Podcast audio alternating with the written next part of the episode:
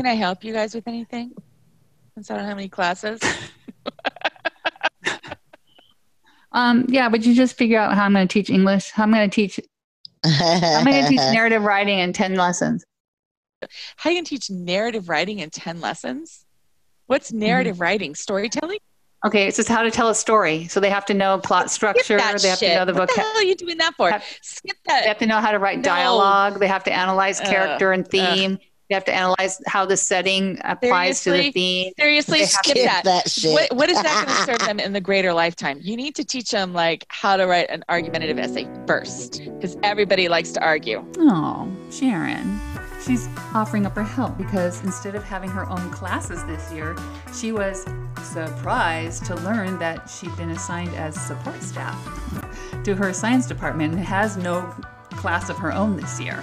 Yeah, it's just one more sign of how going back to school will be different for many of us. But, you know, Sharon, she's optimistic, aren't you? yeah, as always about her new position. But in today's episode, we're all trying to stay optimistic as we talk about what we are thinking about as we're getting ready to start our own school year next week. What's the latest with COVID? Where are other teachers doing and where are they at? Are they at school? What are they saying? And what do parents wish we would consider when we're developing our protocols? Well, finally, hang in there to the very end because I talked with Jackie Sills Dellegrazie from theglobetrottingteacher.com. Now, we talked about her in episode 10, but she's actually here this week to tell us in her own words how she saves money and makes her travel expenses disappear. So hang in there to the end and you can get those information too. Sounds good? Yay! Yay, Jackie! Sounds great.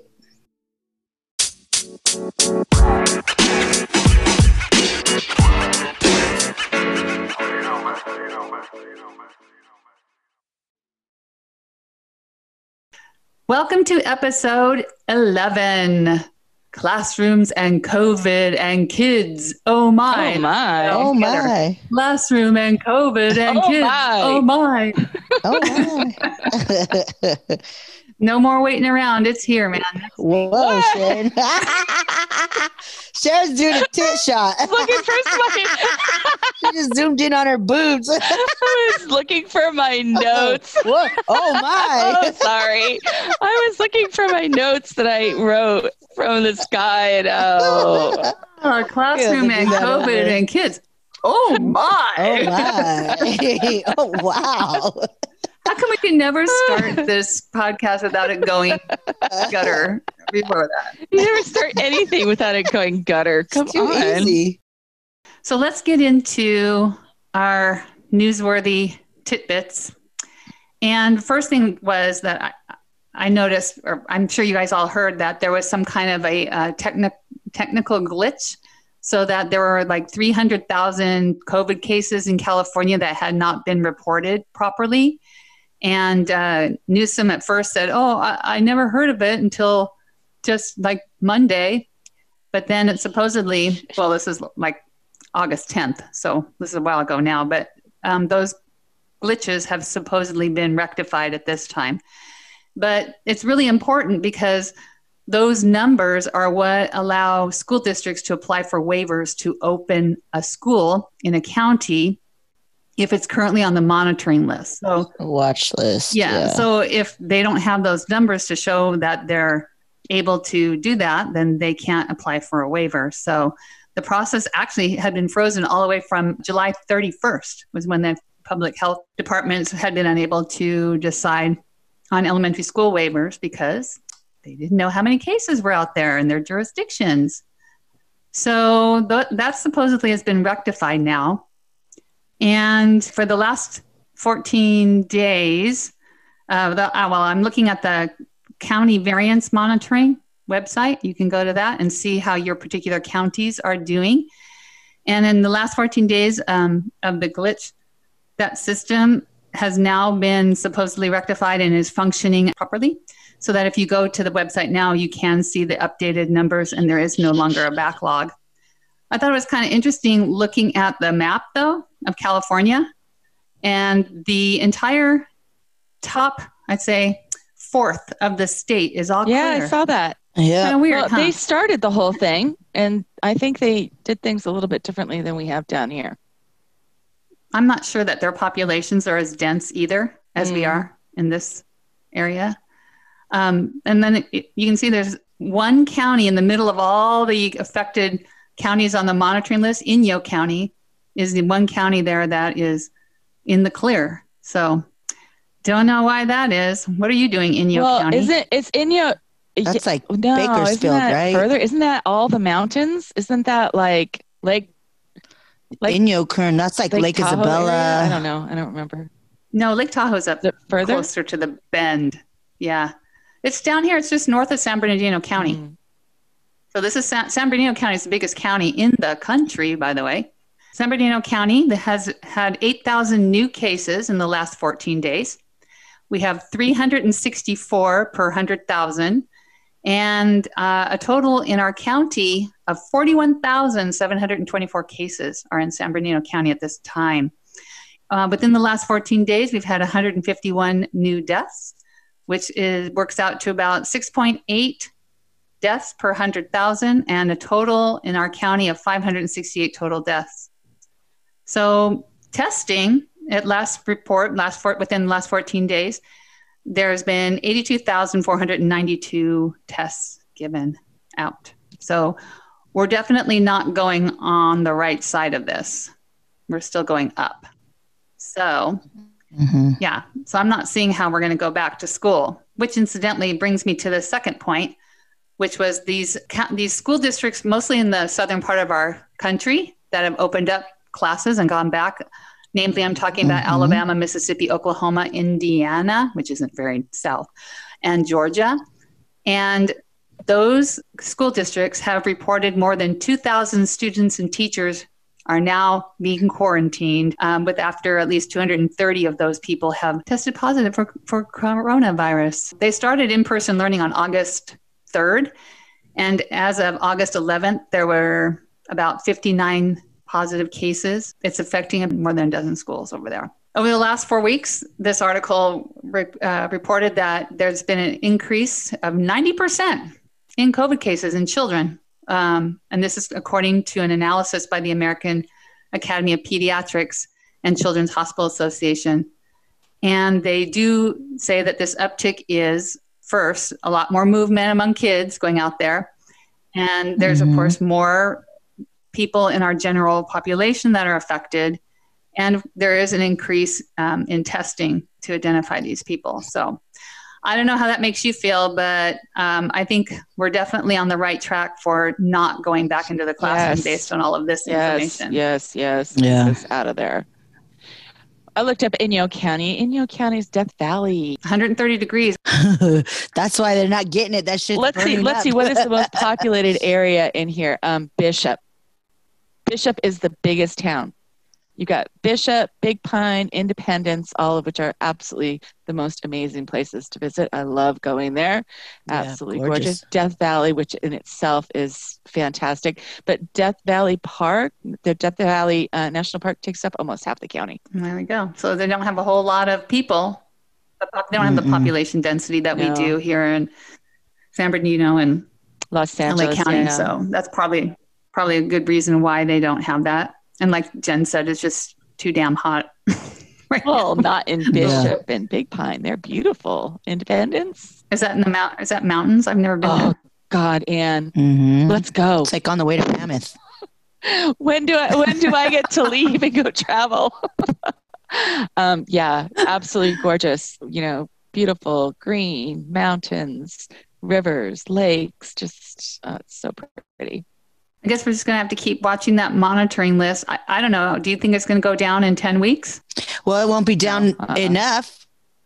It has to be 14 days in a row. So what you're saying is, in oh yeah, ten weeks, right? And then Mhm. then it would be possible to go back at the quarter. If our county has uh, has had 14 days in a row of lower indicators, right, of the virus. And how's our trend? So- it's still going up, right? Yes. Yeah. Yeah. Uh-huh. Uh, well, I don't know. Um, I think there are a lot of people who are done with being at home and have moved on to pretty regular activities, and I think that is going to cause another increase. I just read an article this morning uh, in um, Oregon. They've started trials on the Moderna vaccine, but it's a two-year trial. So, Oh, yeah. wow. So it's two years before they'll know whether or not it's safe to or effective to be used. So we're looking at a a long time. So I don't know. Get ready. This is the new normal. Yeah. It is. I, Right. you know, and like before when we were doing all this, I'm like, it's only temporary, it's only temporary, but it's temporary for a while. And we Mm. kind of do. Now it's Well, not. No, it is. It's still temporary. I mean, I mean, basically, come on, guys. Everything in life is temporary. Nothing is permanent. You, you, you know that. So, um, but this is just going to be a little bit, a little bit long. Well, I was thinking like a year. Let's see. We might still be in my time frame. Maybe. Well, I don't know. We'll have to wait and see what happens and keep watching the numbers. And in the meantime, we, you and I, and all the rest of us teachers who are going back distance learning or blended, we sure have a lot of work to do in order to get things started and Mm, make it successful. so Let's take a little break right here. And when we come back, we'll talk about what people are doing, what teachers are doing in order to get ready to go back to school. There are several school districts that have decided they are going to open and they are going to have kids come back to class. And I think uh, one of the biggest things is, and we still don't know that either. They haven't told us yet, and that was a sticking point in our negotiations. What happens if a teacher gets sick?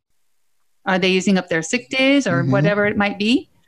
But um, here's an example of one teacher.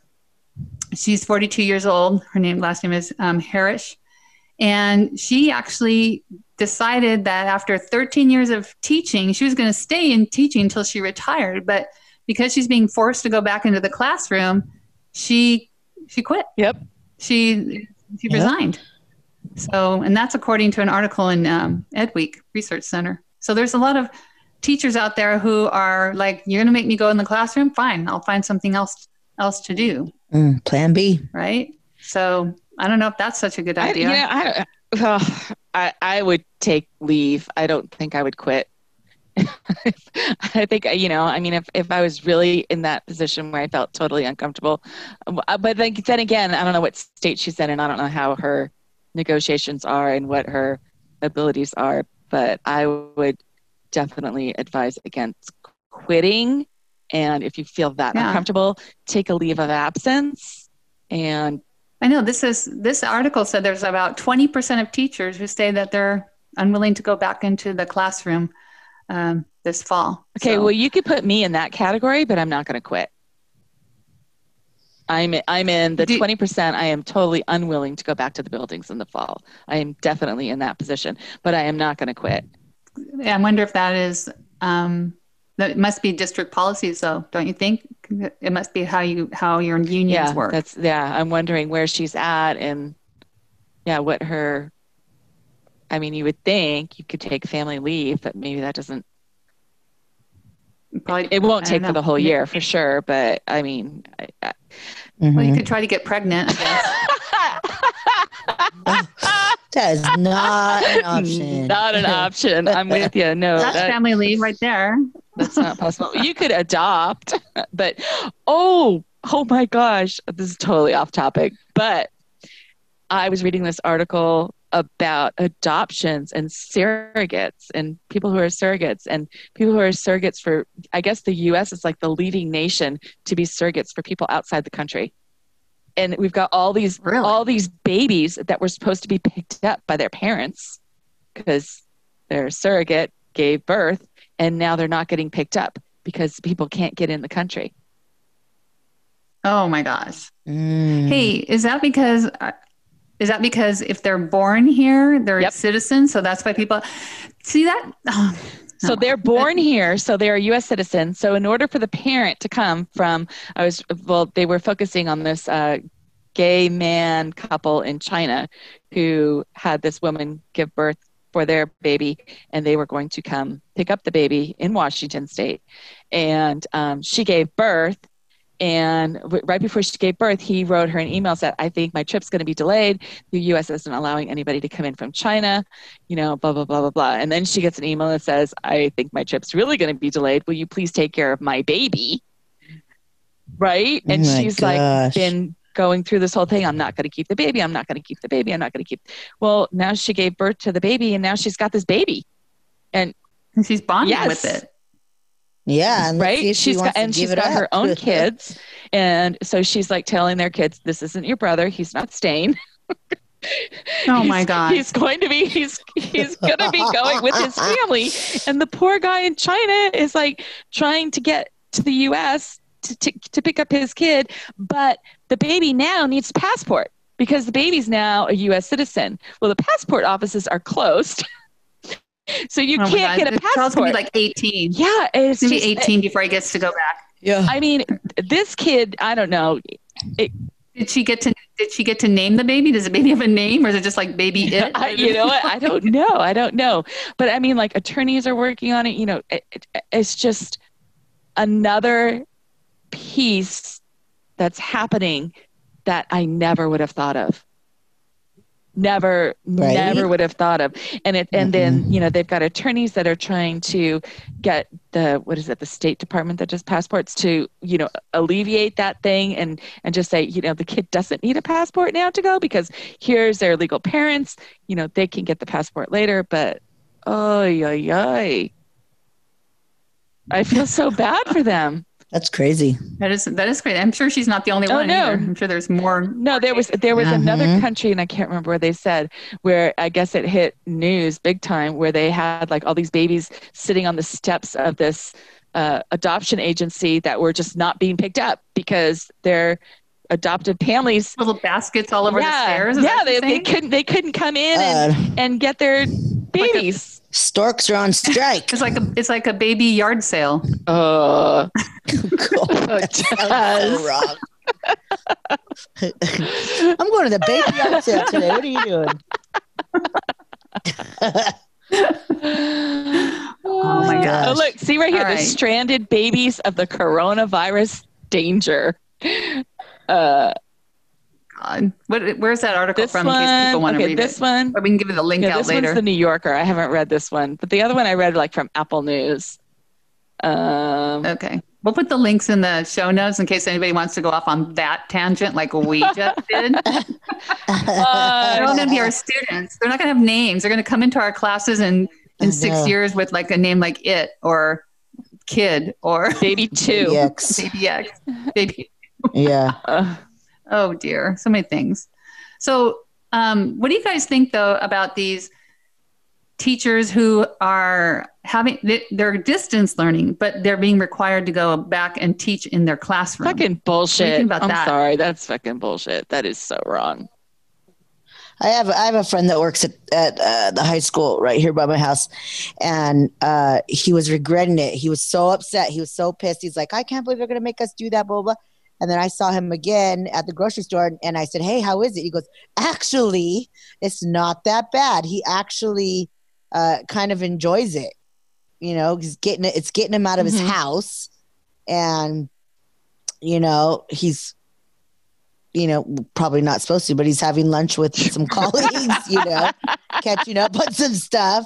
But he says it's so much easier for him to do it at school, you know, because he's got, you know, a house full of people, you know, his kids and wife and stuff. But um, yeah, he says it's not that you bad. probably concentrate better too because you're i think your brain Yeah. sometimes when you're in your work environment has a different mindset than when you're in your house and you're Mhm. looking at the dishes that haven't been done and the bed that hasn't been made and the kid that's not on zoom in their zoom class because they're doing something else so Mhm. i don't know maybe that way it does give you some uh, sense of this is i'm at work now um, there's a couple of reasons that I've seen. I, I first, when I first heard that, I thought it was ridiculous too. It's like, what? You're saying it's not safe for kids to be back in classes, and uh, so why are you making adults go back and teach in their classrooms?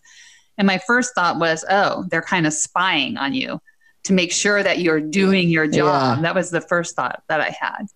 But then I was actually talking to some parents who have elementary school kids. Mm.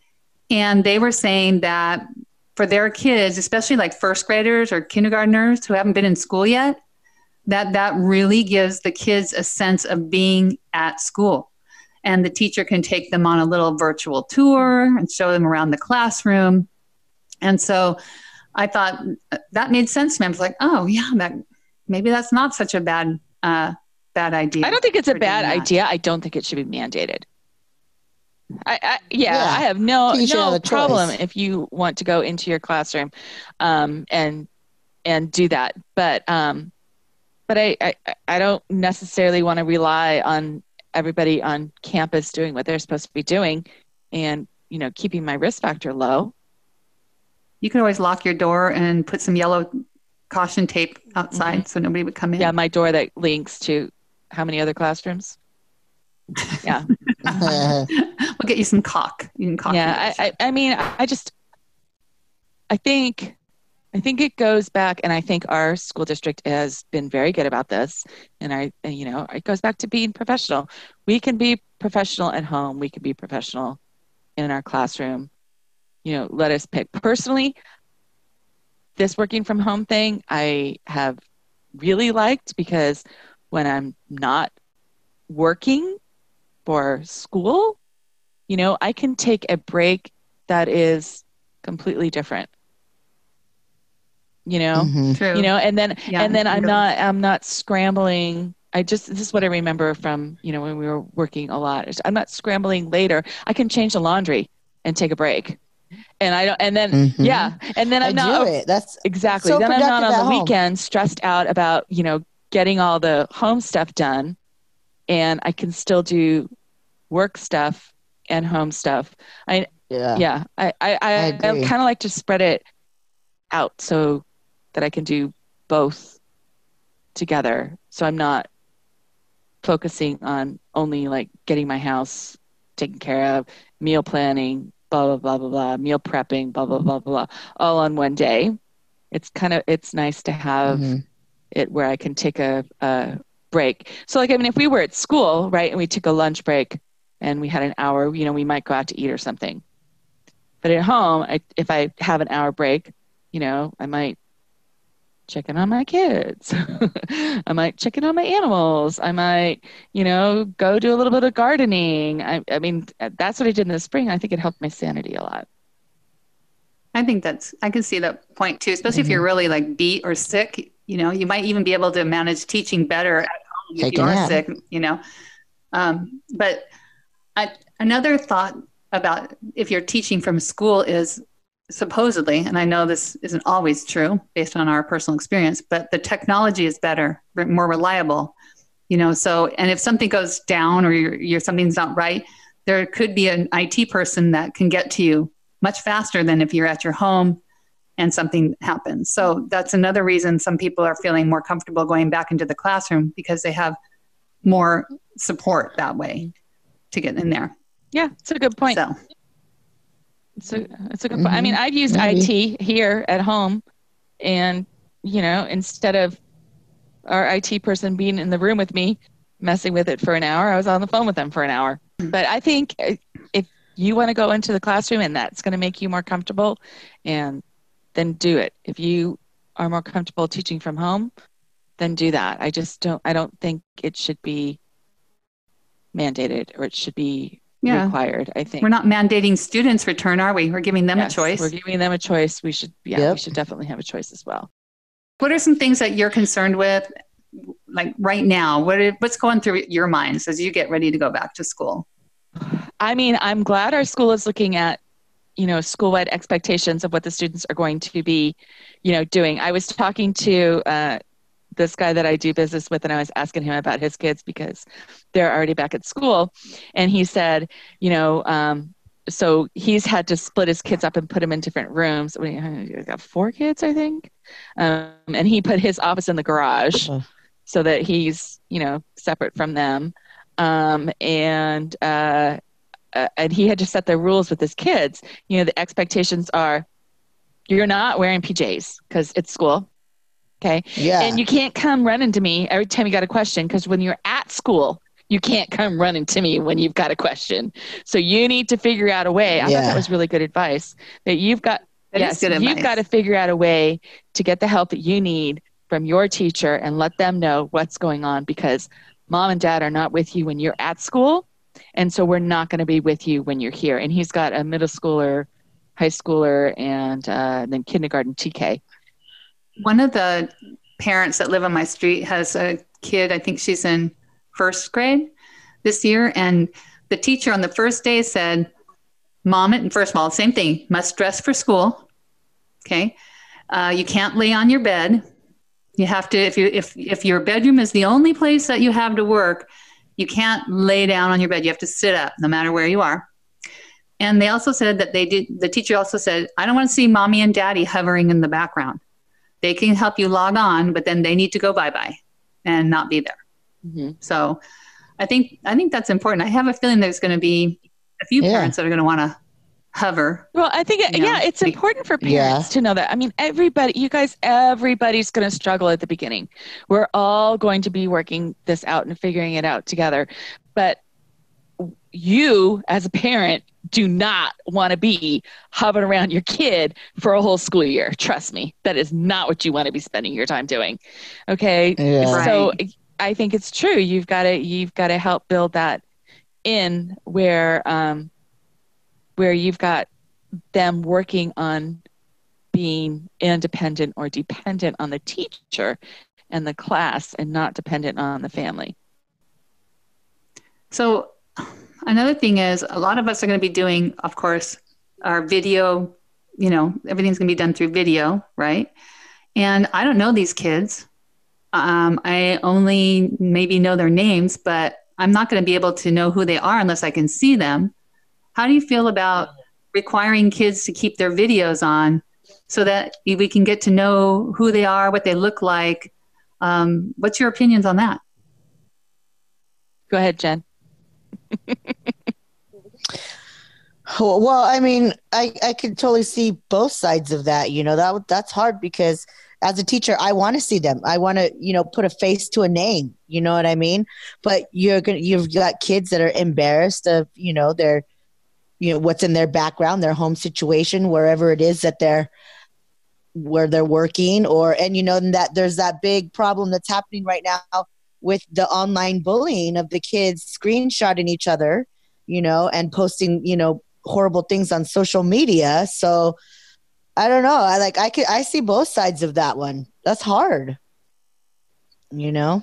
What do you guys Yeah, think? I agree with you. I see I see both sides. Um I I I don't know. I I would my whole yeah, blah. my whole plan my whole plan is no kid is required to be on camera. But then that's not our school plan as we learned this morning. Yeah, I was gonna say we Right. told today So I mean, do that. Yeah. the other thing, the other thing that I uh, questioned, and I did send this to our tech people, is okay if we're using that program for the kids to get on, and the only way they can get on is using their district account, that puts their district Mhm.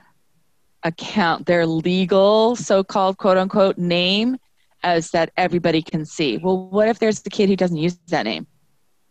You know, what if we've got what if we've got um, you know some kids that are transitioning and they need a different name or they're coming into our school and they're assuming a different gender right they're taking it Oh they're gosh. taking a different gender Mhm. and now you don't have their email fixed to reflect their name that's going to be a problem that's going to be a big problem i know it's a small population but that still is a huge problem for them yeah. when, when It seems like it. It seems small enough, though, that perhaps the parents could address that before school started, or contact the school and let them know that that's what they want the name to be well, changed you to. would really hope that we would be able to do that. Oh. But i don't know. I don't know how our school district is able to handle that in our what do you call that management system. They would need to go they need to go in and actually Yeah. change the name which they should be able to do they absolutely they yeah they, No. Yeah. they absolutely should be able to do that especially in the state of California. I mean, they're putting it in first of all. They're, you know, it's going in somewhere. so yeah. So somebody's got to be able to yeah do that. and then and then you've got the kids that are that have uh, well we have tons of kids with anxiety and depression and Um, and because they're not going back to school and being no, in the I'm class. just talking. I'm just talking normal. Are you kidding? That's everywhere. Um, but having them, you know, forced and, and like Jen said, like the background, like whoa, what are you going to have in the background? I know with you guys, with you guys, and when we do this, I definitely keep my camera on. But like any other meeting, I mean, you see, I like never have my camera on. I, Are you going to do that with your kids though? You let them I see you? well, I mean, I understand that piece where if it's a small enough group, I don't have a problem with it. But when you've got, you know, 10, 15 people on there and everybody's got their camera on, it is very distracting to me. I don't like it at all. But I'm thinking from maybe I misheard, but with the system that we're using, you can block it so the kid can only see, yeah, Yeah, yeah, you the can. teacher can only You. see you. Yeah. Yeah. Yeah, our school district's using a, a system called Blocksi, which allows teachers to monitor the screens of their students and see what tabs they have open.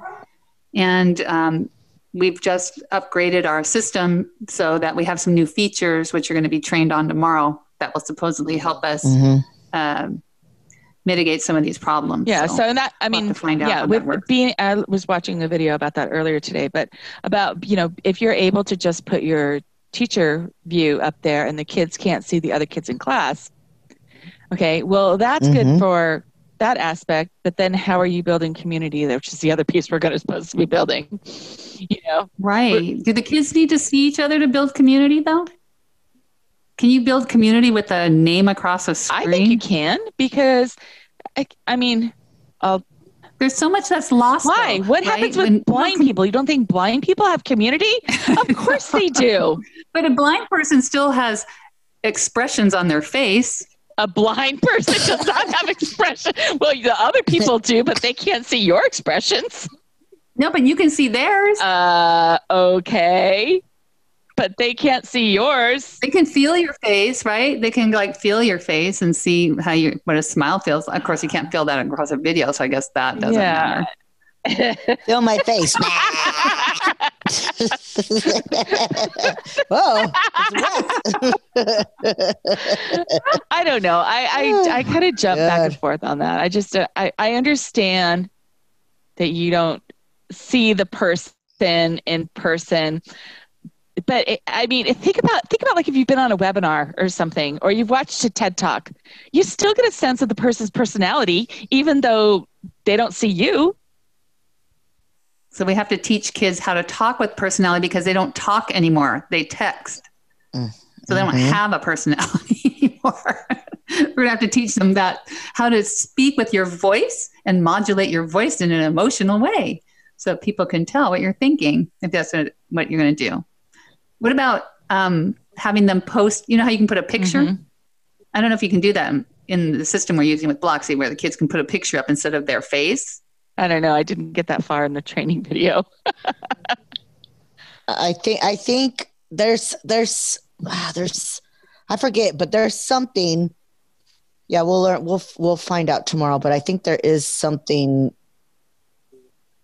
that you can do with that. I, I hope so.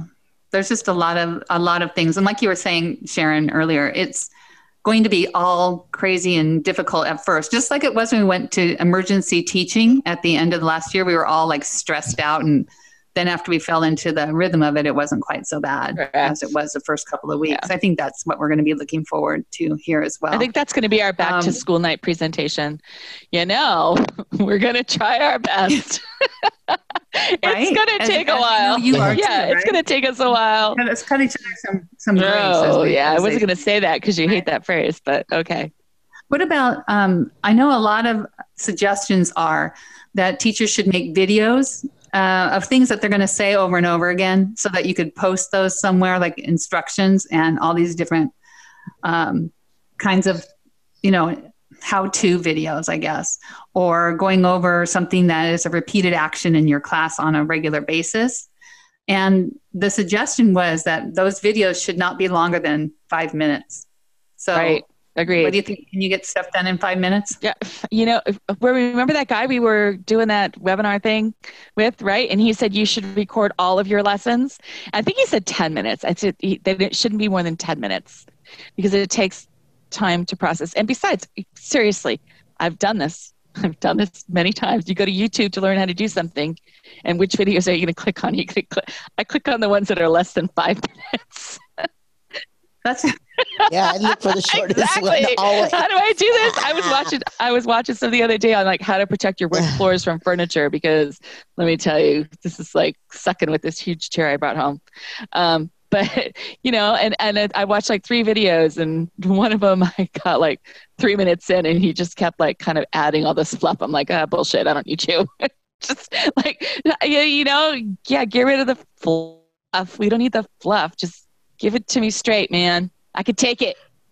Do you have any worries about like trying to create a dog and pony show to keep kids engaged? Like you can't, you, yeah, like you can't just sit there in front of a video and and talk. I mean, do you have any feel any you know pressure like you need a production company and something in order to make your videos lively? I'm kind of concerned with that actually. You know, um, I've seen other teachers videos of when they're just blah blah blah blah blah blah and they have a powerpoint up and they're just talking to the Which I hate. powerpoint yeah so what's the answer to that how do we get beyond here's a powerpoint here's my voice talking to you flip the screen talk about that flip the screen i mean i would what is it Yeah. And for two and a half hours, we're supposed to be on with them for two and a half hours. I'm just like, No, but you're not going to be Oh, on, on with them teaching them direct for two and a half hours. You're going to be teaching them direct for a couple minutes, and then they're going to run off and do something, and then they come running back to you with something, and then you're going to go, okay, next step, and you're going to tell them what to do next, and then they're going to go off and do something, and then they're going to come back, and then you're going to help the kids that didn't finish. Right. There'll be some kind of a rhythm we'll get into, but I'm still, I am still worried about, um, Yeah. you know, are they going to be giving out the Academy Awards for s- teacher videos? There's enough teachers that don't like technology to begin with that this is really going to be a challenge for them to get in front of Yeah. a camera and try to teach. Um, you know, so I don't know. I, I do feel some sort of obligation to make things as entertaining as possible. And I think that's what's got me kind of stressed out, actually, to tell you the truth. Yeah, what was that? Uh, okay, so that dude that we were watching, and that Manny Curio, yeah, what was his name? He he. you watched it too, right, Jen? MannyCurio.com. He's got some great slides, you guys. we Oh, you did? today. He's hilarious. Okay, you got to put that in the show notes, man. He he's like got it down as to. uh, He entertains himself. I know, right? I think, it, but I think that's I think that's the key, right? Do something that is fun for you because Be yourself, I guess, it's- right? Everybody's going to do Yeah. it differently, and I'm certainly not doing this dispo, disco ball shit that he does. But yeah, but it Disco looks great Manny, for him. yes. You know, I could see Montez doing that, all dancing and crap, but I'm not going to do that. But but um, but I don't know. But I'll find something. I guess it's, uh, we just need to step out of our comfort zone a little bit and, and, be mm-hmm. brave and do things that we wouldn't normally do. This is the time like to experiment. Yes. really and and and do all those things that you really could never do in your classroom because i think people are going to get a free pass a lot on what they're how they're trying to attempt to do things but you know kids are going to talk and they're going to tell each other oh my god this teacher she's so boring and the other one's going to say oh my god these videos are so funny you know so Yeah. if you're i guess if you're worried about your reputation as an entertainer But I think it would be good. I, and I really hope that this happens at our site, that the departments split up the work, you know, and this this Yes. one, you know, yeah, You this have one, you know, makes the video for this, and this one makes a video for that, and then eh, because Montez and I did that last year too, and so the kids get both of our personalities, and we do them differently, but they're still getting the material, you know, and with as far as like showing the powerpoints and doing your lecture just make sure you're not reading off the fucking screen. God, you know, like I mean, if, if you want to talk about, if you want to talk, yeah, if you want to talk about, you know, cheetahs and their cubs and how they reproduce or how they how they survive in the wild or how the moms take care of them, and then show the pictures of the cheetah and talk about it, and don't don't right. make a bullet right. point list of what clouds are and don't show any pictures of clouds. that would be really bad. I think I think what we need to think about is is, is sit in the student's chair. How would we mm-hmm. want to have somebody present information to us? Uh, you know, how would you? How could you? What would you do if you had to sit and do work for two and a half hours with a teacher? How would you want to be have that uh, organized for you? I think that's kind of how you have to sit in the other person's shoes to figure that out. Um, one other thing that's kind of concerning me is how do, am I going to take two uh, a semester's worth of work Ugh. and pare it down to 10 days? Because well you have to have 12 20 12 days. Still. Right i mean because we we literally see each period the way our the way our district divided it up is they took half of our classes, periods one, two, and three, will be the first 10 weeks of school. And then periods four, five, and six will be the second 10 weeks of school. So mm-hmm. I have 10, literally 10 days, 12, if you use all of it, the, you know, to the advantage, I guess. Okay, 12 days to do a semester's worth of work once I get that down. Yeah, to do half a year's work of yeah, yeah worth of work. Yeah. And then the second 10 weeks when I have periods four, five, and six, I'm repeating that again. Yeah.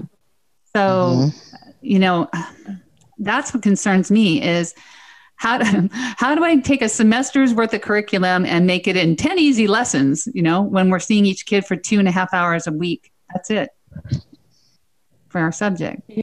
Does that worry you at all?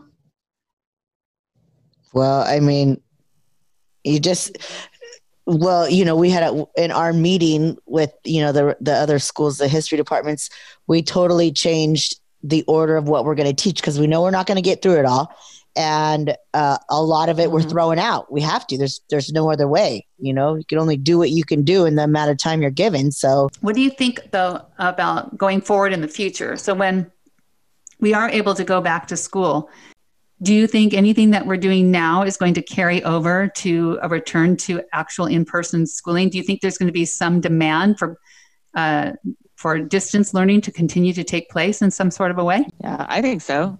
I think I think I think so. I, I mean, especially if we can do it as well as we are hoping that we're going to be able to do it. I think that there will be a demand uh, for some change. Yeah, Jen, do you think there's going to change? I think so. And I definitely think that we are going to have a pretty good sized chunk of kids that will probably never return to school, that will continue their education online. Um, either because it's easier for them um, or because you know you know the health concerns or whatever but i had i had a, a lot of kids at the end of this last year that were, you know, just absolute just slugs in the class and they mm-hmm. thrived on online learning. They did so yeah, me much too. better. Agreed. You know? Yeah, I, it was it was kind of crazy to see some of those kids that didn't do anything in the classroom all of a sudden, you know, online because they're working, you know, at a slower pace. They're they're doing things, you know, according to their time schedule. I think that's what helped a lot of my kids is is they could, you know, do their work you know most of them you know are are night creatures you know? And they were doing their work at night and you know they were thriving. I think it was it was good for someone. And then you know of course i had kids that that were like straight a students and now all right. of a sudden they're not even logging on you know? I mean you're going to have the opposite. But i definitely think that we're going to see a bigger chunk of kids continue their education online and not at school at all. I think all districts are going to offer it too. Yeah. And for some kids the distractions that are in mm-hmm. class they're like good students but they just can't stop from socializing mm-hmm. or being distracted by those that socialize and getting pulled into yeah. that so uh, for those kids too i think distance learning had some benefits for them um, so maybe it's maybe it's that we do distance learning and then we have dances at school they'll come to the school well, there's going to have to be there's those kids that also need to be on campus. They're going to. I mean, we have we are going to have to. There's some social some social interactions that are very vital to a school culture um, that that Mhm. prepare people for life beyond school learning how to interact with people how to wait your turn how to listen and participate in a conversation and a discussion that work better um, in person too so i think there is a there is a component of live learning in class learning that is important to the entire development of the person. So i don't know how that would work. Maybe they're off campus some days and they're on campus some others depending on what their their courses are like. So what do you say guys? We take a little break right here. And then when we come back we talk about what we've been hearing parents and uh, students saying they wish we knew about when uh, since they've already been back to school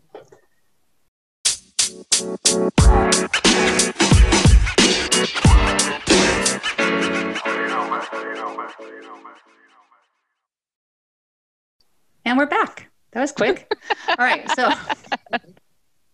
love those breaks. I know. Magical.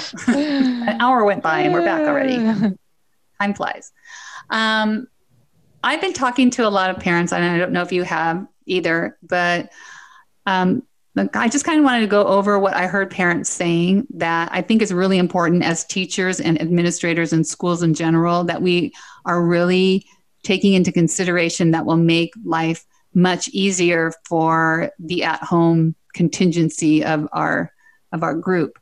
Um, one of the biggest things that I heard people talk about was consistency, and that it was in by consistency in all in all parts of it. For example, my uh, one person I talked to has kids in elementary school, a first grader and a second grader. And they were given a schedule from the school that said what time their meetings were at. But then the teacher sent out a letter saying, "Oh no, we're not meeting at that time. We're going to meet at 4:30 instead." And that threw the the parent for a loop because it was like, "What? Well, what time are we meeting?" And then the teacher didn't send out notices on time. Um, so there was it was really hard for them if the if the teacher didn't stick to the schedule that was already set up by the school district that they've been getting because our parents have already got those schedules. So that was one thing that I heard uh, consistency. Um, something else was posting homework and links the same way every single time. So once you once you Mhm. tell kids this is where you're going to get your homework, this is how you turn your homework in. Don't change it. Um, another parent to that said that they had a teacher who asked them to turn in the kids to turn in homework, and then they were like, "Well, you can turn it in through Google Classroom, or if you want to, you can turn it in through a mind. or if you want, you can take a picture of it and email it to Oh, geez. I'm confused just listening to you." you. Right? And so her It's like stick to one exactly. thing. Be consistent and don't give don't give to don't give a lot of options. Just say this is how you do it Yeah. and stay that way. No, your options know. should be like on your assignment. You can do it this way or you can do it that way. That's where your options should be. Right, the actual Yes. work. Yeah, giving some choices Yes. how the work should be. Yeah, but not how you turn it in. Like I agree. right. That's so crazy. I agree. That'd be so crazy. I think that I think that like the, the hard part with that is like let's say you do an Edpuzzle and you're doing all your assignments through Google Class, Classroom. But when they do their Edpuzzle, they don't actually have to turn it in through Google Classroom because it's already gone through in Edpuzzle. Well, then you don't create it as an assignment. Create it as a post. Huh. I was thinking You know I what would saying? I, for me, I always still created it as the assignment because I would still put the grades in Google Classroom. One thing I was trying to teach my kids to do last uh, this last before school let out, and I don't know if, if this was bad or not, was even if the assignment wasn't like physically being turned in through Google Doc, you still click the turn in button to say you were done with it. Yeah. And that was an indication that I Mhm. could go and look at your assignment and have it be done. So no matter if it was something that was in a Google Doc a physical, you know, physical, not physical because nothing's physical, but a document that could be actually turned in, or if it was mm-hmm. something outside of Google, like an Edpuzzle, like a Kahoot, like one of those things that they all they had to do is click turn in the turn in button, and that was their signal to me that they had done it. Yeah. So I don't know if that was. What do you think? Was that more confusing, or do you think that's a good? No, idea? I did that too. That's how mm-hmm. I did mm-hmm. it also. Yeah. But it's still those that were Edpuzzle on time, they still got graded automatically. But if they did it late right. and they didn't hit turn in, I never went back and checked. Because how would I know? Right. Because you that's their signal. Right. Mm-hmm. Otherwise that's really important too that students realize that if they're going to turn in work late, chances are it may not get graded even though even mm-hmm. though we may try to get to it, but we won't always know. You gotta tell me, yeah. So it's really important that they have some way of you know notifying us that that work is done. So that's why clicking that turn in button, regardless of whether it's an actual document to turn in or an outside resource, that still is a signal to the teacher that I finished it. So is that is so. that something that should be core wide? Should that be school wide? Yes. How should that be? We decided that as our core. Yeah, we already talked so about it. All and, your assignments that are left are going to be uh, that are late are going to be clicked turn in on Google Classroom. But how are you going to know that they did it late on Google Classroom unless they send you an email? That's the only way. Okay. They don't send us an okay. email. We're not going. Right. We're not okay. going back looking for it. Right. Yeah. They've got to notify us that they did it. Yeah. If it's so late. email for late work because otherwise we're not or remind remind so some sort of too. notification to the teacher that i completed this assignment mm-hmm. and did you include in that you must include the name of the assignment and the period yeah, yeah. and the name of the assignment last name yes. period yep. and don't write the entire thing in the subject line oh god okay well we might need to do that mm-hmm. school wide not just student wide there are some adults on campus yeah. that do that too. How to write an email.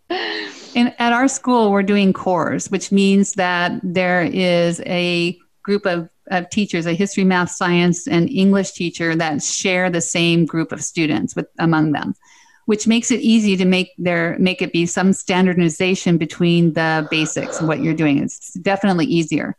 But if you're not doing that, if you don't have that ability at the school you're at, then I think it is important at that school anyway that you you decide on what something that should be universal because then you have mm-hmm. you know one teacher doing it this way another teacher does it this way somebody else doesn't want you to do that somebody else marks you down if you do that and that's what i think what's making parents yes. crazy so as a as a school there are certain things that you need to i think make universal in order to make it easier for your your parents and you want to make it as easy as possible for those mm-hmm. parents and kids man. Come on let's be real. We want to make it as easy as possible for them. They're, right. they got enough um, other crap going on. Another another um, another complaint i got was getting too many messages from teachers. So mm-hmm. the one uh, the one parent i talked to that for some reason or another she felt that the, her child's teacher was not very organized and was making changes like left and right. Like oh we're not going to do that today we're going to do this. And that every single time she made a change uh, she would she would send out a remind. And this parent is a working parent. And so her phone was literally getting rung up with these changes you know, six seven eight mm-hmm. ten times a day. And uh, she was getting frustrated with that because one she's not anywhere where she can help her kid with it um, her particular children are actually at a daycare center um, that's where she drops them off every day. And I thought, I thought, oh my God, can you imagine this? Picture this. She drops her kids off at a daycare center with, I think there's like 20 other kids there or 25 other kid, oh kids there. That all go to different I, And they're all, at, and all those kids are online at different schools. Oh yeah, yeah. So can you imagine being that daycare person trying to keep all these little, you know, kindergarten, first, second graders? Well, that's what they're offering our district employees, right? Did you see that email? They're offering that for oh, yeah, our yeah. employees through YMCA yeah. though. Mm-hmm. Uh, uh, uh, I, yeah. So I think if you make major changes, maybe maybe we should keep our messaging down to once in like in the evening everything that's different or anything that needs to be Mhm. out there. And then maybe again, some kind of coordination if you're in a core that they're not getting, I don't know, 12 different messages from all your different history, math, English, science teachers. I don't know how to, how do you make that Mhm. easier? Because you might just have to do that. You might just have to deal with sending out a lot of messages one night. That would make me crazy. My phone kept blowing up. Well, I tell you, like, I- yes, because as a parent and getting remind, because my kids' teachers use it as well, even in high school. And oftentimes, uh, this is what I do I just turn it off. And then in the evening, when I'm done working, I look at it because I can't do it during the day. I've got my own stuff I got to do. I Mhm. have my own uh, my own stuff, and a lot of it would come in when I was teaching in the spring. A lot of the stuff would come in in the middle of the day. So, so the suggestion is parents turn off your phones. You don't need to look at it until yeah, later. no, you don't. You right? don't. Absolutely not. Nothing you can do to help your kid at that time anyway. So, Mhm. anyway, that might be some kind of a suggestion that to use there. Um, we were just talking about using Remind. Do you think it's important that a school uses one messaging system for all of their um, teachers? Well, then we wouldn't use Remind. We would only use Aeries. But do you think we could? I could. Is it easier though if a, if a school said, "Okay, we're all going to use Remind"? I think it is.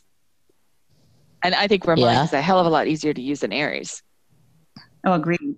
Heck yeah. Agreed. Faster. Um, are you listening, Remind? Um, here we are. We're giving you a free plug. So, We Yeah. love you, Remind. plug, plug, plug. transparencyinteaching.com. Hit us up. We absolutely Okay. love you, Remind. I, I love it. Yeah, I love it as a parent. I love it as a teacher. Um, but as a parent, I definitely would turn that shit off while I was working and would not look at it.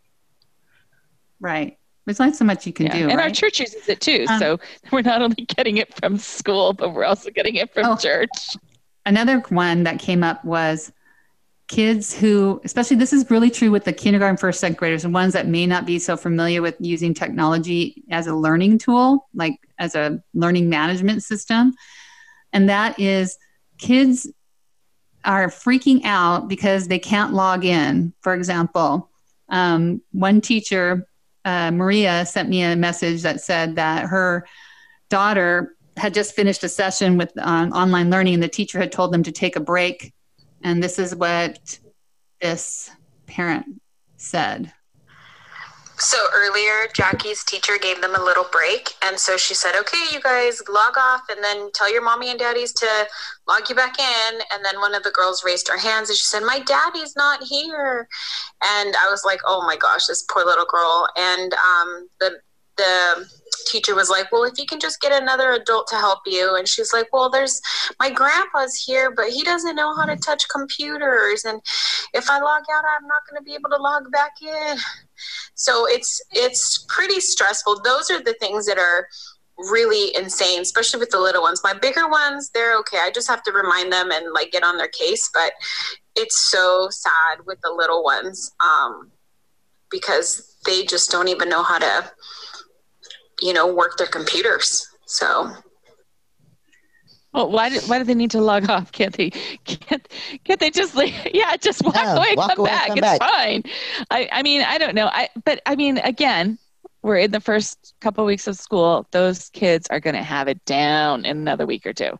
They Yeah. even the little Yeah, ones, I even the little ones, they've too. got it. They're they're Right. so quick to pick it up. We just need to give we just need to give grace, Anne. We just I know. I'm so, you know, I, I hate to say it. I'm so sick of that phrase. It's become such a cliche. Just cut, give everybody some grace. Give them grace. give I'm like, what grace. does Grace think about all this? yeah, Poor let me Grace. call her and ask her. Let's, let's say grace. Let's She's getting thrown around everywhere. Um, here's one I thought was a really good suggestion. Um, a parent mentioned to me that the teacher was giving a lecture and kids were trying to type things into the chat. Now, I don't know about you, but when I'm trying to do a lecture and I've got my um, screen sharing, I can see the chat, but I can't, I'm not always like right on it. And I may not see Mhm. questions that are popping up all the time.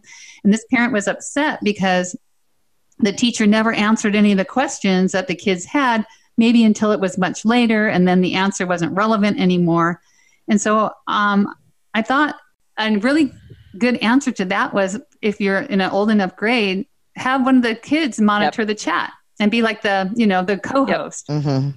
and then they can say, "Oh, um, Miss Teacher, there's a question from Johnny." Absolutely, you definitely need a co-host. Yeah, so I thought that was a really good it idea is. having somebody else do that. Because we do it all the time with meetings. It. Yeah, right. Uh-huh. That's kind of where I got that, that yep. idea from having a yep. co-host. So I think the kids would love I that so too. too. I'll be. I want to be the co-host. You know. So, um, anyway, so the other thing was having too many places to go to find information. We're talking about our district came up with a district website that's broken down into school websites, that's broken down into department websites, that's broken down into. It's broken down. that shit all sounds broke down. Mm-hmm. That's too much. So how many clicks does it? It's like how many licks does it take to get to the center of a tootsie roll? You know, but how you know how many clicks does it take to get to the information that you want? So yeah, but once the parents get up, that, they can bookmark what they want, and then they're good. Yeah, I suppose. But still, why not make it more streamlined? What's one thing that you personally are really looking forward to or working towards? Small classes. That's going to be huge for me, I think. Working. I've never I've never had a class that was less than you know probably 25 kids. So this 15 ish number, I think it's going to be great. I'm looking forward to working with more adults. Yeah. Not oh, feeling yeah. so isolated in what we do, right? Because we're a team now. We have teams. Right. That's always better. That's what I was going to say. I'm really looking forward to collaborating with my co teachers and coming up with some new, innovative, experimental, and just trying stuff out um, this year, just making things as as uh, innovative and, and interesting as possible. That's kind of where I'm hoping to go with this whole thing this year. So, anyways, it will. There we it go. Will. It's going to be amazing. Yeah, I think it's going to be good.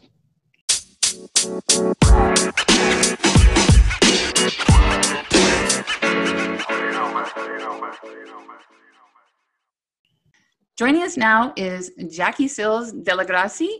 Uh, Jackie is a former English teacher who traded in her dry erase markers and ruler for plane tickets and adventure. She is now the founder and senior editor of the popular travel website, theglobetrottingteacher.com. Here she shares tips, tricks, and travel insights to help others learn how they too can travel the world without going broke. Jackie has a bachelor's in English language arts, a master's degree in reading, and she's also studied musical theater. She has taught English at the Lycée Français de New York Bilingual School and at the Stevens Cooperative in New York City. She has been a featured blogger on the Discover Flagstaff website and a speaker at the Women's Travel Fest in 2018. On Jackie's website, The Globetrotting Teacher, you'll not only find travel inspiration, but also practical day to day itineraries, detailed guides, and travel tips to help you discover destinations, plan your trips, and show how travel rewards can help you explore the globe for less. Welcome to Transparency in Teaching, Jackie. How are you doing? I'm good. Thanks so much for having me. Well, it is a it's a pleasure to have you here, and um, we hope that uh, you can give us some great information so that once we're allowed to travel the world again, we'll be able to get out there and save some money while we're doing it. Can you um, give us a little background about you and your your teaching, uh, what you're doing with teaching now, if anything, and uh, how you even got started in this whole uh, project? Yeah, so I was a classroom teacher for 15 years. I taught elementary school and then English. Um, I was mostly in third, second, and third grade, and then I went on to be an English teacher for a couple years. Um, and sort of through all this, I, I, always loved to travel, and I I just started a blog. I, I think I actually just I was like on a whim. I had no idea what I was even saying but I, you know i can remember sort of just sitting on the couch with my husband being like i think i'm going to start a blog this weekend. He was like cool you know? And um you know and so that's sort of how it started and i i just started writing about my travels. I had traveled a lot um even before meeting him and we had traveled together. So i just started like writing down my travels. Also too i I use points and miles for my travels. And a lot of family members were always asking me, you know, how do you do that? What are you doing? So I was like, maybe I should just write this down so I can stop saying it over and over. And um, and so that's sort of how it was born, but I was still teaching full time. So, you know, it was a real labor of love. I, you know, would teach all day and do all the things that you have to do as a classroom teacher and you know make my lesson plans at night and respond to emails and all of that but when i had like a couple hours at night i would write or work on the blog for a few hours before going to bed. And sort of what i did for a while and you know little by little it grew. And um, you know eventually I, I mean i would say about two years in i was able to focus solely on the blog and transition out of the classroom as a full-time teacher although i still keep my toe in the door um, it's one of those things where you know you're sort of like i don't know i should ever really completely give it up but but um, I've been lucky the last few years to be able to work on the blog as my sole business, and here and there I'll I'll do a like a leave replacement for teacher friends of mine, or I have old schools where I used to work where they'll call me to sub or work on a special project where they need some extra teacher hands for a few weeks. So I I, I kind of do these. I fill in an odd teaching jobs from from time to time.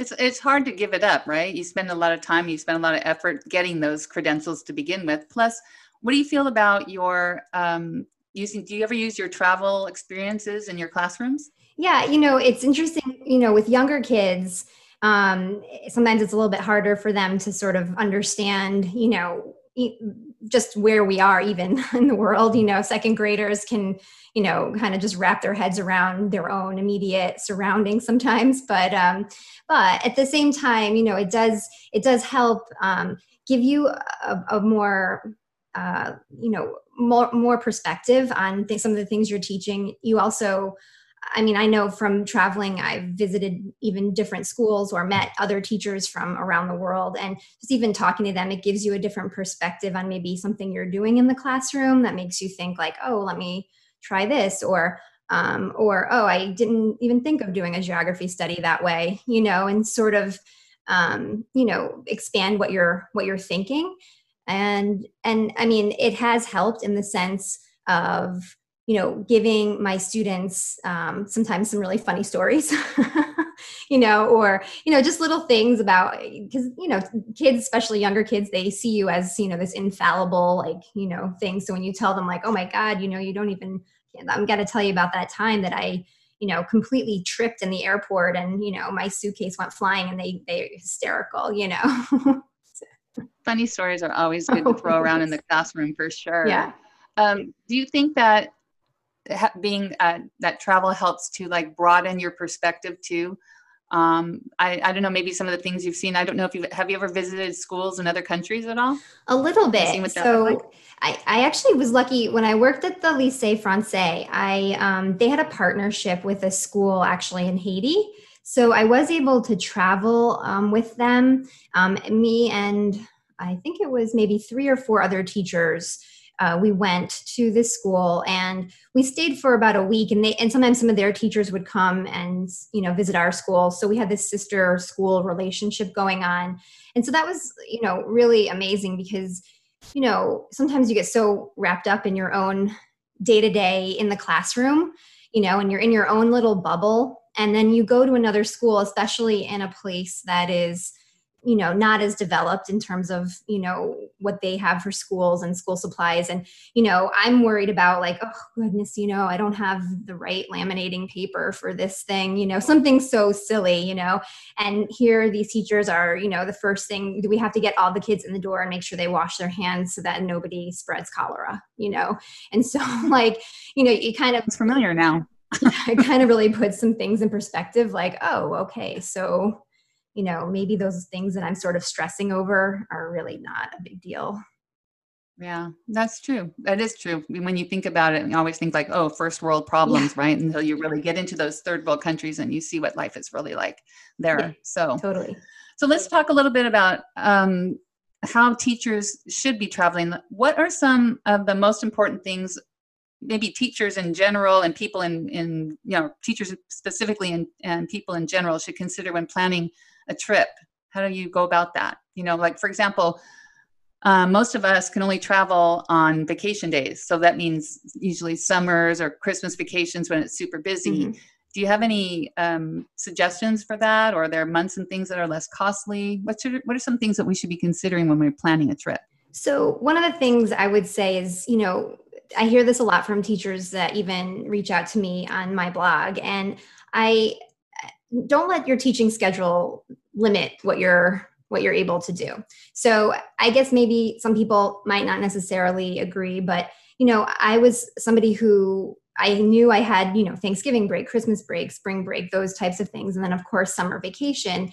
And I made no bones about the fact that travel was a priority in my life and I wanted to travel. And I went to travel on those times. And it, and sometimes it meant my family traveled with me for Thanksgiving or Christmas, or sometimes it was just my husband and I taking a trip, and I saw everybody after we got back.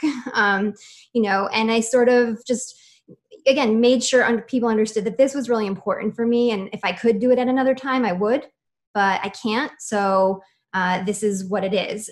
Um, and and then so I traveled on every single break that I could get and then in the summer, I traveled longer periods of time. And since my husband at the time had, you know, he has his job, I I could get way more time off than him.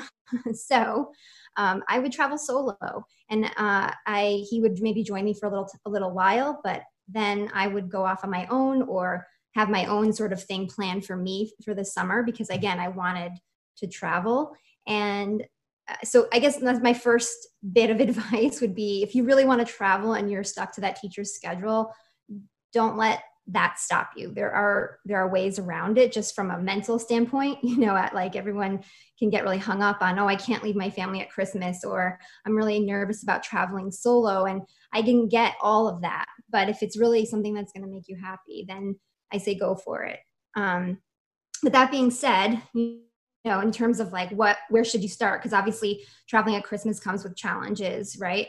Or summer's a high season typically for travel so things can be high, higher priced you know and flexibility is really important. Like i can remember a time where we were trying to plan a vacation to go to europe. We wanted to go to budapest vienna and prague. And I, we were going to do it over the christmas break because they have like beautiful christmas markets in those cities. And nothing i could do could could make it work. Flights were super expensive. The dates weren't lining up with when I needed to be back for school. And we did something else on that Christmas break that ended up working and we moved that trip to February. So I didn't get the Christmas markets, but we still got, you know, a week off in February where we went and had a beautiful time in three different European cities. And so I think like having that mindset of flexibility and seeing, you know, okay, this is not going to work this time, but what can I make work now? And just really having that open mindedness, you can often find, you know, deals to places in, you know, that maybe you hadn't initially considered, or like I said, even move the entire trip to another time of year. Do you have like suggestions for how to find like reliable travel websites? I know I've heard of things like Kayak and all of those kinds of things. Are those really uh, like I've gone on Kayak, Priceline, um, booking.com all of those and it seems to me like they all have the same prices. Is there is there a trick to that? Is there something that's better or how do you know if you're really getting the best deal? Yeah so you know online travel booking websites like the ones you just named um, you know the thing you have to remember about a lot of them is they certainly have their value and their their purpose but a lot of them are owned by the same parent companies so if you start thinking like I am doing my homework, I am comparing across three or four sites and the prices really aren't that much different. What you might not realize is that one parent company owns all three of those sites that you just searched on and you think you're maybe getting a better deal or whatever, but they're sort of prioritizing the flight results that they want you to see. So you haven't really seen much diversity in the pricing. So um, so a couple things that i recommend in terms of like just if you don't have points and miles and you're just looking to keep travel reasonable in terms of cost you know um, i recommend looking at a site um, sites like skyscanner or momondo um, these are flight aggregators. And so what that means is they are pulling in flight data from just um, you know as many airlines as you can possibly imagine but they don't sell the flights. So they don't have any invested interest in a particular itinerary or anything. So they're literally going to show you the cheapest availability and then they're going to send you to whatever website to book. Um, even Google Flights, to be honest, is a good tool to use because, again, they're going to show you it's an aggregator. They're going to pull in the cheapest prices um, versus, say, like an Expedia, Priceline. You know, again, it's not that they don't have their value, it's just they have certain priorities, and saving you money might not be that high on their list for whatever search you're doing. well, I just mind blown. I mean, you just opened up my eyes because I had no idea that was the case at all. But now that makes total sense that you that you said that. So that is awesome to know. Um, maybe we'll put some of those websites yeah. at the in the links at the bottom so people can um, look at the, look those up. Uh, you go to a lot of really unique locations. Like I saw that you had just gone like to Romania, and and the pictures you have there are gorgeous. It was beautiful. But how do you pick a place to go?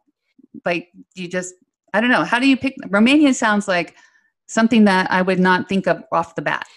So when you do that, do you do re- how much research are you doing before you go on and pick a location? Yeah, I mean, I definitely do my research. Sometimes though, I have to say it is just a whim. So I will say with Romania, I saw a couple pictures of like the Transylvanian countryside and I was like, uh, this is amazing. So let's book a flight.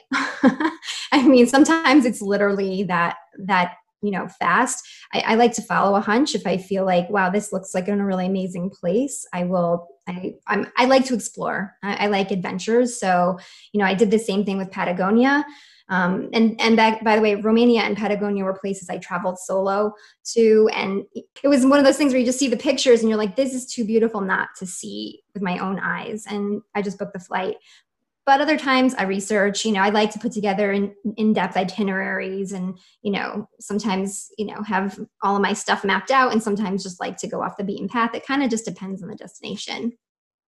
How are you finding like food and lodging and uh, in places like that that you're not completely familiar with like how do you know you're not going to end up at some like bed bug infested hostel or something you know, hostels get a bad rap. I have to say they do. Uh, you know, look, I'm, I'm not saying there's not hostels out there that you know are have you know not the best accommodations, but there are plenty of really good ones. Um, and I mean, now with COVID, obviously things may change with how we view accommodations, but um, I, I do my research. I definitely, you know, read reviews online or, you know, really I look at other bloggers or people's Instagrams or whatever. I do my I do my research. Pinterest is great for travel research. And um, you know, I I also though have a level of uh, faith, I think. I, I always tell this to people like when I travel solo, when they're like aren't you nervous? Or you know and i think the more you travel the more you sort of realize that the world is not what you're seeing on the news necessarily. The world is a, actually a really amazing place. And sure there are bad seeds everywhere um, but i'm just as likely to encounter one you know in my daily life as i am anywhere else. Because most people are genuinely good and most people you know just genuinely you know if you need help they'll help you or whatever. So you know if i'm reading reviews or i'm looking at a, a hotel that's maybe just like this independent hotel and i'm sort of like well it doesn't have a whole lot of reviews but it looks clean it looks good it's family run i give it a try because you know it, it's it's likely it's likely what it's showing me that it's fine you know?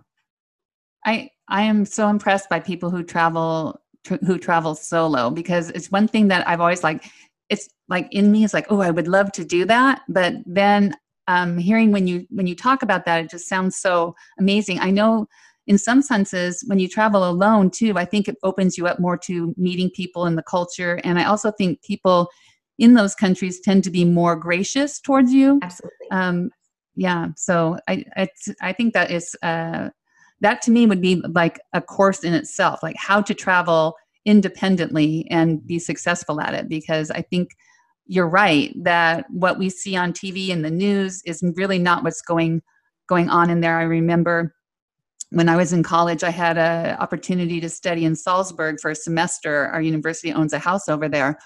And one of this was back in 1980s um, so uh, we were had a trip to East Germany, which is no longer in existence, but at that time it was.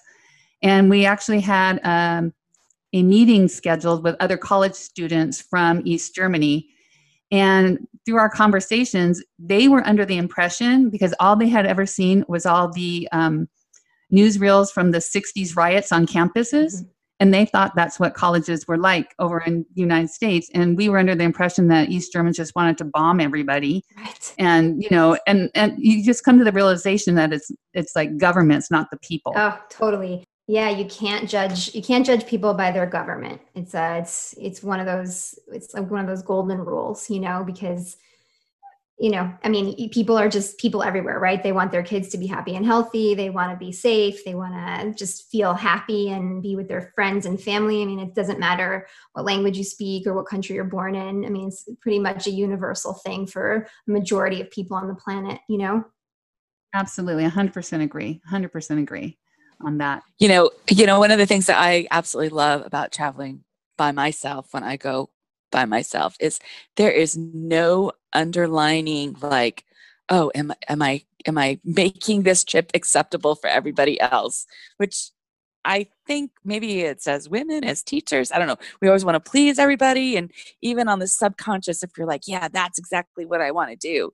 And yet it's like when you go with a bigger group, it always gets really oh, complicated. Oh, totally. So the less people, it, less people it is, the simpler it is. You go by yourself, boom, it's super simple. Yeah. You do exactly what you want when you want. Yeah, and you know too, you you are you, you become so reliant on yourself, right? So I mean that translates back in your regular world, you know. And I don't want to give the impression that like I wasn't afraid. I would be completely point on, point blank honest and say my first trip solo was actually to Patagonia and um, it's in the southern part of South America. And you know, I had to take a lot of these random South American buses to places to get in between like small towns because there's just no other way to do it. And and you know, when I first arrived that first day, I can remember thinking like, okay, so I'm actually not going to leave my hotel room, um, you know. But then you have to just rem- remind yourself that that is you know that's your mind playing tricks on you and that you're you're far more capable and that again the world really is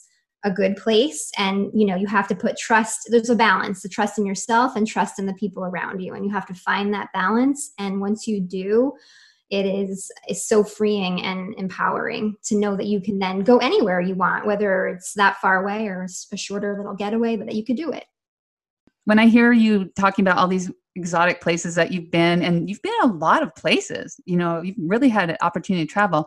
I just in my head, I, I just hear cha-ching, cha-ching, you know, dollar signs dropping, my bank account just depleting, and so I know that one of the what, the ways that you um, fund your travel is through points on credit cards, and I was looking at your um, website, and you have like recommendations of the best cards and things like that, and I noticed that a lot of the cards that you recommend have um, what do they call fees associated with them, like the annual mm-hmm. fees, and most of the time we're drawn to cards that are like 0%, you know, that don't have annual fees.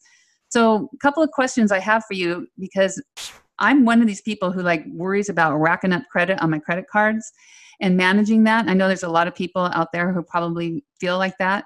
So, a couple of things like how how do you manage that and how do you choose like the cards to use um, when there's maybe some fees attached. How do you justify that? Yeah okay. So um so first thing i would say is that you know points and miles ha- has been life changing for me. Like you said ha- cha-ching cha-ching like who can afford that on a teacher's salary? Um, and that's part of the reason i was drawn to points and miles because I, I I, I was like there has to be a better way. And when my husband and I were getting married, we were planning our honeymoon, and I discovered he had all these points and miles. And I thought to myself, well, they must be worth something. so, you know, and lo and behold, it led me down this whole rabbit hole. But it, I wouldn't have been able to go to pretty much any of the places that I've traveled without points and miles because they've either factored in the whole for the whole trip or for part of the trip. Um, so let me let me just say though that if you're somebody who is not a responsible spender meaning you're going to get that credit card and just rack up all this debt and not be able to pay it off and put yourself in a hole. This is not the game for you. Um, you're better off um, having some kind of savings account or you know piggy bank or whatever it is that works for you and kind of set aside some money for travel and then use that that fund to to fund wherever you want to go. Um, but that being said, if you're somebody who you know is really good at budgeting and really good at managing your spending and is not going to overspend um, then this could be a really uh, powerful way to travel. Now i will say it comes with a learning curve though. So if you're going to get involved with this it does require you to do a little bit of studying um, because earning the points and miles gets to be um, the easy part, and then redeeming them is definitely more challenging, but absolutely not impossible. Um, so, but what I will say about when you get started, so to address your question first about fees. Um, this is a very commonly asked question um, for beginners to points and miles. The credit cards have you know different benefits. And again during covid this is obviously you know we're talking normal times when we can take advantage of all of these things. But these credit cards come with different uh, benefits whether that's earning additional points and miles for different spending or giving you lounge benefits or um, you know free checked bags um, things like this that you would otherwise potentially be paying for. And uh, when you use those benefits correctly um, in most cases it can offset the annual fee you know a really simple example is actually hotel co-branded credit cards right so a lot of these hotel credit cards come with a free night and you get the free night every time you renew your card. So if you imagine, even if you have a credit card, a hotel credit card, where the annual fee is say $95, and that you have the card for the, the card for the first year, no fee, and then the fee kicks in. Well, would ask yourself, could you find a hotel room um, at that hotel chain for $95 somewhere? Probably not. So just by paying the fee, you've just gotten yourself a, a free a free hotel right. night but again if you're booking it at a hotel that might have cost you $300 you just come out ahead and the card has completely justified the fee right so you always want to be assessing how you can use the benefits on these cards and you want to be taking advantage of them of them because if you can't offset the fee by taking advantage of what the card offers then it's not a card that is worth keeping in the long run now you may want it initially for some of its initial perks, the sign up bonus, things like that, but it may not be a card you keep long term. Um, that's going to depend on how well you're managing taking advantage of those benefits. So you really do need to do your research then to make sure read all the fine print and that kind of things to make sure that's something that's going to benefit you. Absolutely. And you know some of these cards they don't only have travel benefits you know. I mean there are premium travel cards like for example the chase sapphire reserve that has a really high annual fee. And when people see it they really shy away. Um, but you know what they don't realize is first of all $300 of the fee is actually a travel credit. So if you were going to spend $300 on any kind of travel in a given calendar or a given you know a given year um, that you would have the card um, you know the fee already is knocked down by $300 right? Because if you were not going to have the card but buy a $300 flight it's essentially the same exact thing as you holding on to that card. Um, but but also you know they think of travel in a very narrow sense where the credit card for example counts travel as like you paid you know $20 for an uber or um, uh, you needed to park your car in a parking lot somewhere right? That actually those code as travel on your credit card and get reimbursed um, against that travel credit. So it's not only like hotels and flights it could be other things that you know that you're already using. Like for me being in new york city buying a metro card for the subway actually triggers that travel credit even though i live there and be buying that metro card anyways. So you really have to do your homework but you absolutely should not not get a card because of the fee. You just want to be able to justify it by taking advantage of the benefits and I earn those points and miles by doing things that we all do, like buying groceries, paying my car insurance, buying my pet food, you know, all those things that earned me points and miles from my credit card um, and let it accrue, accrue. And, you know, I was able to make a redemption for a really amazing flight, you know? So if you're somebody who could be responsible, I definitely encourage you to give points and miles a look. Um, and, you know, the other thing would be is if you really are not turned on by the idea of credit cards or that kind of thing you know that doesn't mean obviously travel's out for you there are plenty of ways to travel on a, on a budget um, but you know the sites i mentioned earlier i don't know if you have ever heard of um, also these like flight alert um, um, like email lists. Like, for example, one is like Scott's Cheap Flights, um, there's like Matt's Flights.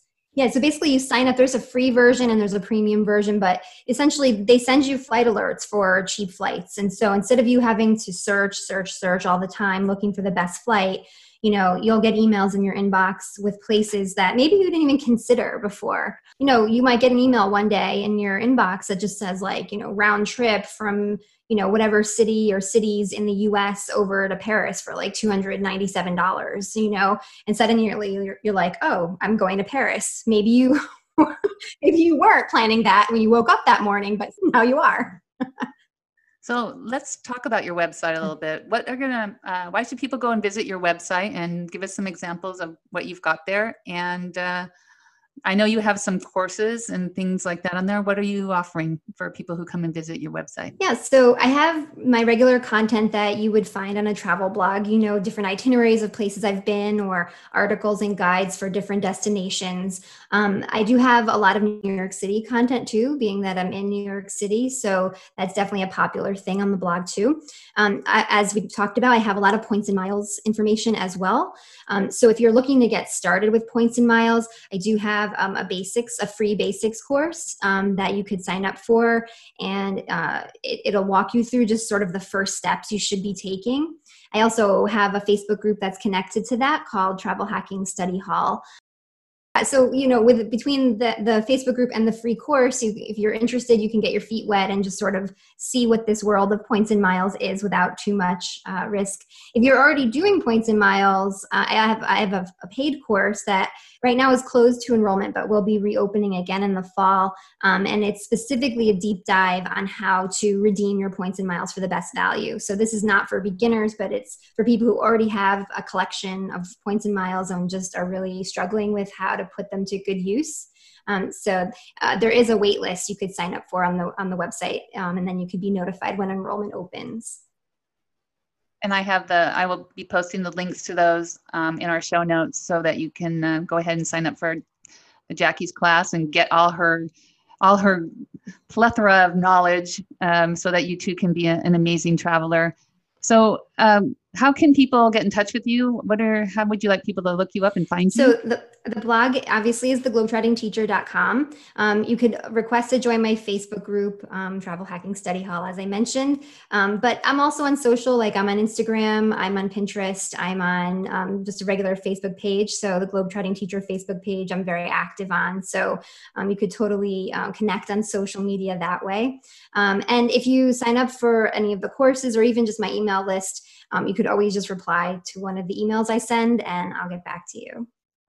You're awesome, Jackie. Thank you, thank you, thank you so much for taking time out of your day to day to hang out with us and share all your knowledge and your insight. And I do want to encourage you if you haven't uh, checked out her pages yet, go. Even if it's just to look at her photography, it's phenomenal. She's a phenomenal photographer. It, I, it looks like National Geographic, like she uh, you know, like she went on Google and clicked uh, images and then copy paste stuff, but she didn't. They're all her. So um, amazing, amazing job. Thank you, Jackie, again for joining us, and uh, good luck to you and on all your travels. And I hope you're Me back on too. a plane Thank soon. Thank you so much. We'd like to thank Jackie Sills Dellegrazie for zooming in and sharing her knowledge with us. You can find all the research and travel links, as well as Jackie's website, theglobetrottingteacher.com, on our website. So this brings season one to a close. As the school year is getting started, and the fact that we are real teachers in real classrooms, well, virtual ones right now, we will be immersed in getting our distance learning classrooms up and running. So, in the meantime, while we're working on season two, you can look forward to some fun but perhaps less intense chats while we get a handle on this new way of teaching. So, in the meantime, Stay in touch by visiting our website, www.transparencyinteaching.com. Please leave us your feedback and share how your school year is shaping up. We'd love to hear from you, and we'd love it bunches if you take the time to rate us and write a review on Apple Podcasts or on any of those awesome platforms you listen on. Until we meet again, may your internet be forever steady and your eyes protected from an overabundance of blue light. Take care.